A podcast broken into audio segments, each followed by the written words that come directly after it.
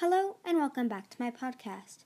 Today I'll be reading chapter 25 of Wings of Fire The Lost Heir. The prison cave was high on the cliff wall, not far from the canopy, overlooking the pavilion below. Tsunami hadn't paid much attention to it before, except to notice that Riptide and Webs had been taken there. But as the guards flew them up to the cave, she realized that it glowed with a weird blue light, and she could hear strange crackling sounds coming from inside. Sharp spears prodded her into the cave entrance, and she felt damp stone under her claws. As her eyes adjusted to the dim light, she saw a path winding into a huge cavern ahead of them. This wasn't the underwater prison Lagoon and Shark had been sent to. This is where Queen Coral kept the real threats, including, Tsunami realized as she was shoved along the stone floor, several prisoners of war. She saw at least three hissing skywings hissing short blasts of flame at their captors. An icewing lay with his wings spread out, gasping faintly from the heat from the heat he wasn't used to. Two sandwings were caged together. One of them curled in a ball with, her, uh, with his eyes pressed shut, the other pacing and snarling. There was even a giant mudwing with chains around her ankles, like the ones that had been on Clay. She tilted her head curiously as Clay went by. But the strangest thing about the prisoners wasn't the dragon prisoners or even the staggering lazy size large size of the cavern. It was it was the cages. There were no bars, no doors, instead a channel of water as wide as two dragons encircling each prisoner, trapping them on the island of stone. Some large enough for multiple dragons, some with barely room for one. More water poured from grooves in the ceiling, down to channels, creating cascades of walls around the islands. And all the water walls and all the moats glowed with the same blue, bright, bright blue, and gave off the same fizzing, crackling sound. The imprisoned dragons flinched away from any stray droplet that splashed toward them, and they kept their tails carefully tucked up on dry land. The path wound around and between the islands like a long bridge. The ceiling was above the ceiling above was covered in glowworms, casting an eerie light over all the strange prison cells. Tsunami twisted to peer into the moats. What were the prisoners so afraid of? Iridescent purple jellyfish pulsed here and there, adding their light to the glowworms up above. Tsunami knew that their tentacles could sting, but surely not bad enough to keep the prisoners in. If it were her, were her, and soon it will be, she thought, she'd leap right through the wall of water, splash to the moat, and fight her way out, no matter how many jellyfish were in her way. Suddenly she caught sight of a dark green shape swimming in one of the channels. It was long as a scavenger and as thick as a round as a dragon tail. With no legs, no arms, no wings. And as she squinted at it, another one surfaced not far away, and she caught a glimpse of a flat head with sunken dead eyes. Nostrils flared at the end of its snout, and then it sank into the water again. Bubbles fizzed and snapped for a moment, for a long moment where it had been. Sunny pressed close against Clay, her gray green eyes enormous and terrified. Tsunami glanced around at Starflight and saw him studying the cages as well. Maybe he should understand what, what maybe he would understand what was going on. She didn't spot webs or riptide, but the dragonets were pushed along so fast and the water blurred the features of the prisoners, so it was hard to distinguish between a few imprisoned sea wings and prisoner sea wings she could see. The guards finally stopped at one of the largest prison islands.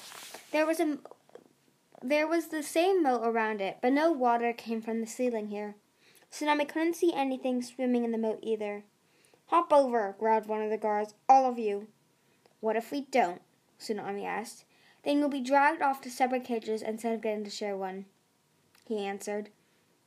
Clay jumped over the moat immediately. His talons scraped against the hard rock floor as he landed with a heavy thud. He turned and reached out to catch Sunny as she leapt after him. Starflight followed, and then Glory, and finally, reluctantly, Tsunami flapped her wings to lift herself off the cat chasm and land beside her friends.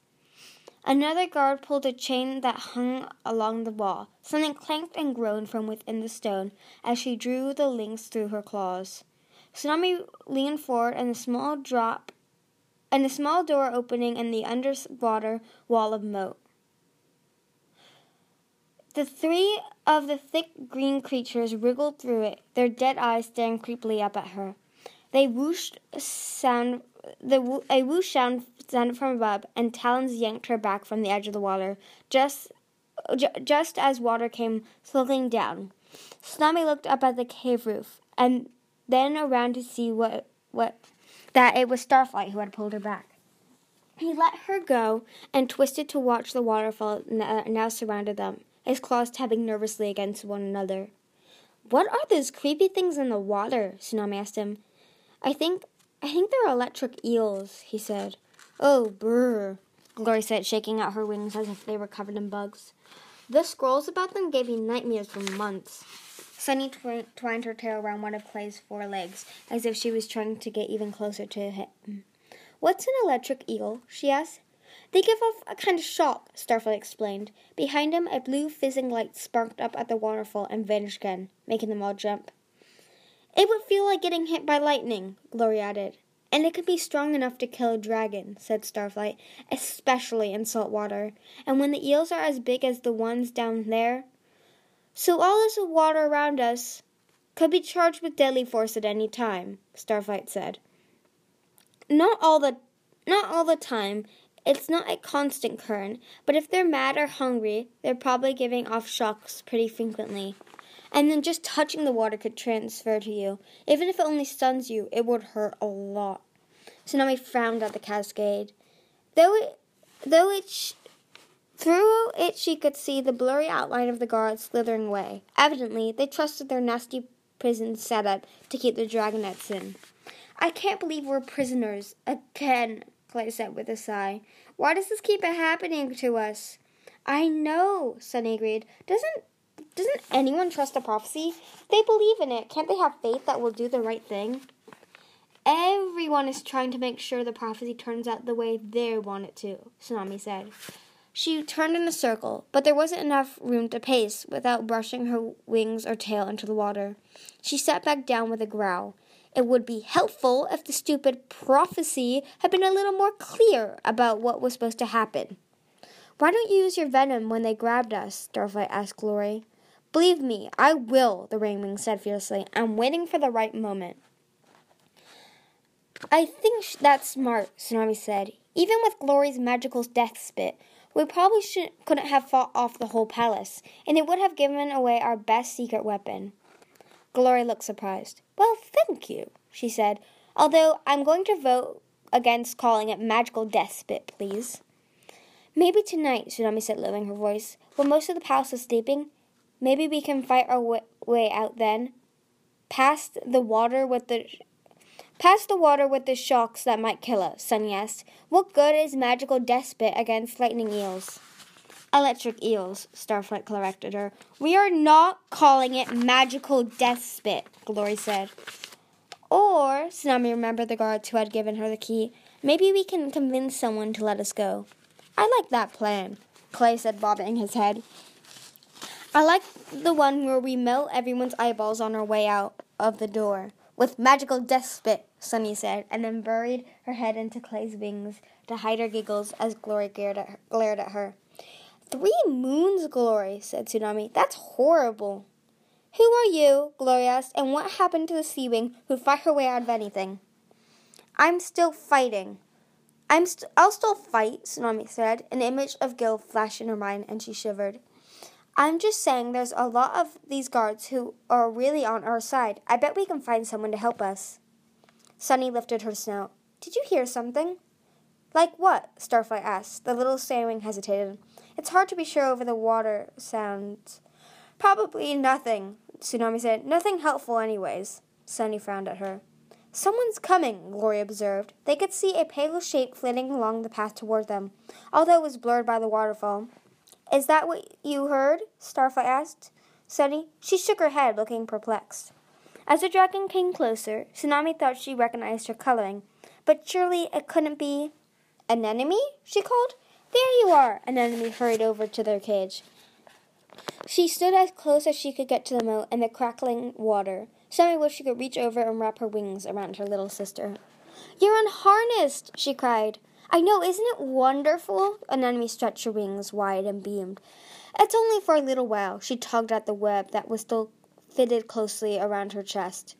I'll be snapped in again later, but Coral said I could fly around while she has Auklet fitted for her harness, as long as I don't leave Summer Palace. This would be the this would be the happiest day of my life if I weren't so worried about you. Can you set us free? Asked hopefully. And then come with us, Tsunami suggested. We'll never make you use your powers, I promise. Anemone shook her head. I wish I could, but Coral and Blister would be furious enough about losing the Dragonet to Destiny. Think about it. If their secret weapon disappears too, they'll hunt you down like sharks after prey. That's a good point, Starflight agreed in his let's all be sensible voice. I don't care, Tsunami said. I don't care if every dragon in Pyrrhia is searching for us. We'll keep you safe, a lot safer than you are here. Anemone shifted her wings. Even through the water, Tsunami could see the mournful expression on her snout. I just, I just don't think I'm ready to live my life like Webs did and never a, ne- Webs did, never able to return home. She said, I miss Auklet, and I think the Sea Wings need me here. I think, I think Mother needs me here. So she's hearing another voice besides Blister's. Tsunami knew that was all very logical, but it still made her scales itch to think she'd have to abandon her sister when she'd only just met her. All right, I said. You could still set us free, though, right? They'd know it was her, Glory pointed out. That's true, Tsunami agreed. It's too dangerous. But there's something else I want to do for you, Anemone said. She lifted something in her front talons, and Tsunami realized she was holding a pure white narwhal spear. Spear, Anemone said solemnly. Find the dragon who attacked Tsunami in the entrance tunnel and bring him, him or her to us. She let go, and the spear flew up the path out of the cave. The other dragonets stared at her in awe. Is that really possible? Clay asked. That that'll actually work? We'll see, Anemone said, pressing her claws together. You didn't have to do that, Tsunami said, worried. Do you feel all right? Just a little cold, Anemone answered. She rubbed her tail between her talons with a rough scraping sound. They waited and waited, and finally they saw someone stumbling down the path toward them. The spear seemed to glow in the dark as it jabbed the dragon in the back and wings and tail, driving it along. Ow! A voice echoed through the cavern. What is the meaning of this? Why am I ow? What ow? Stop ow! I will report you to the ow! Well, that's not Coral, said Glory. And it's not shark, said Tsunami. She scratched her horns confused. She'd been so sure it had to be shark. Not Moray either. Anemone stood up as he approached. The spear prodded the dragon into place beside Anemone on the edge of the electric boat. It was Whirlpool.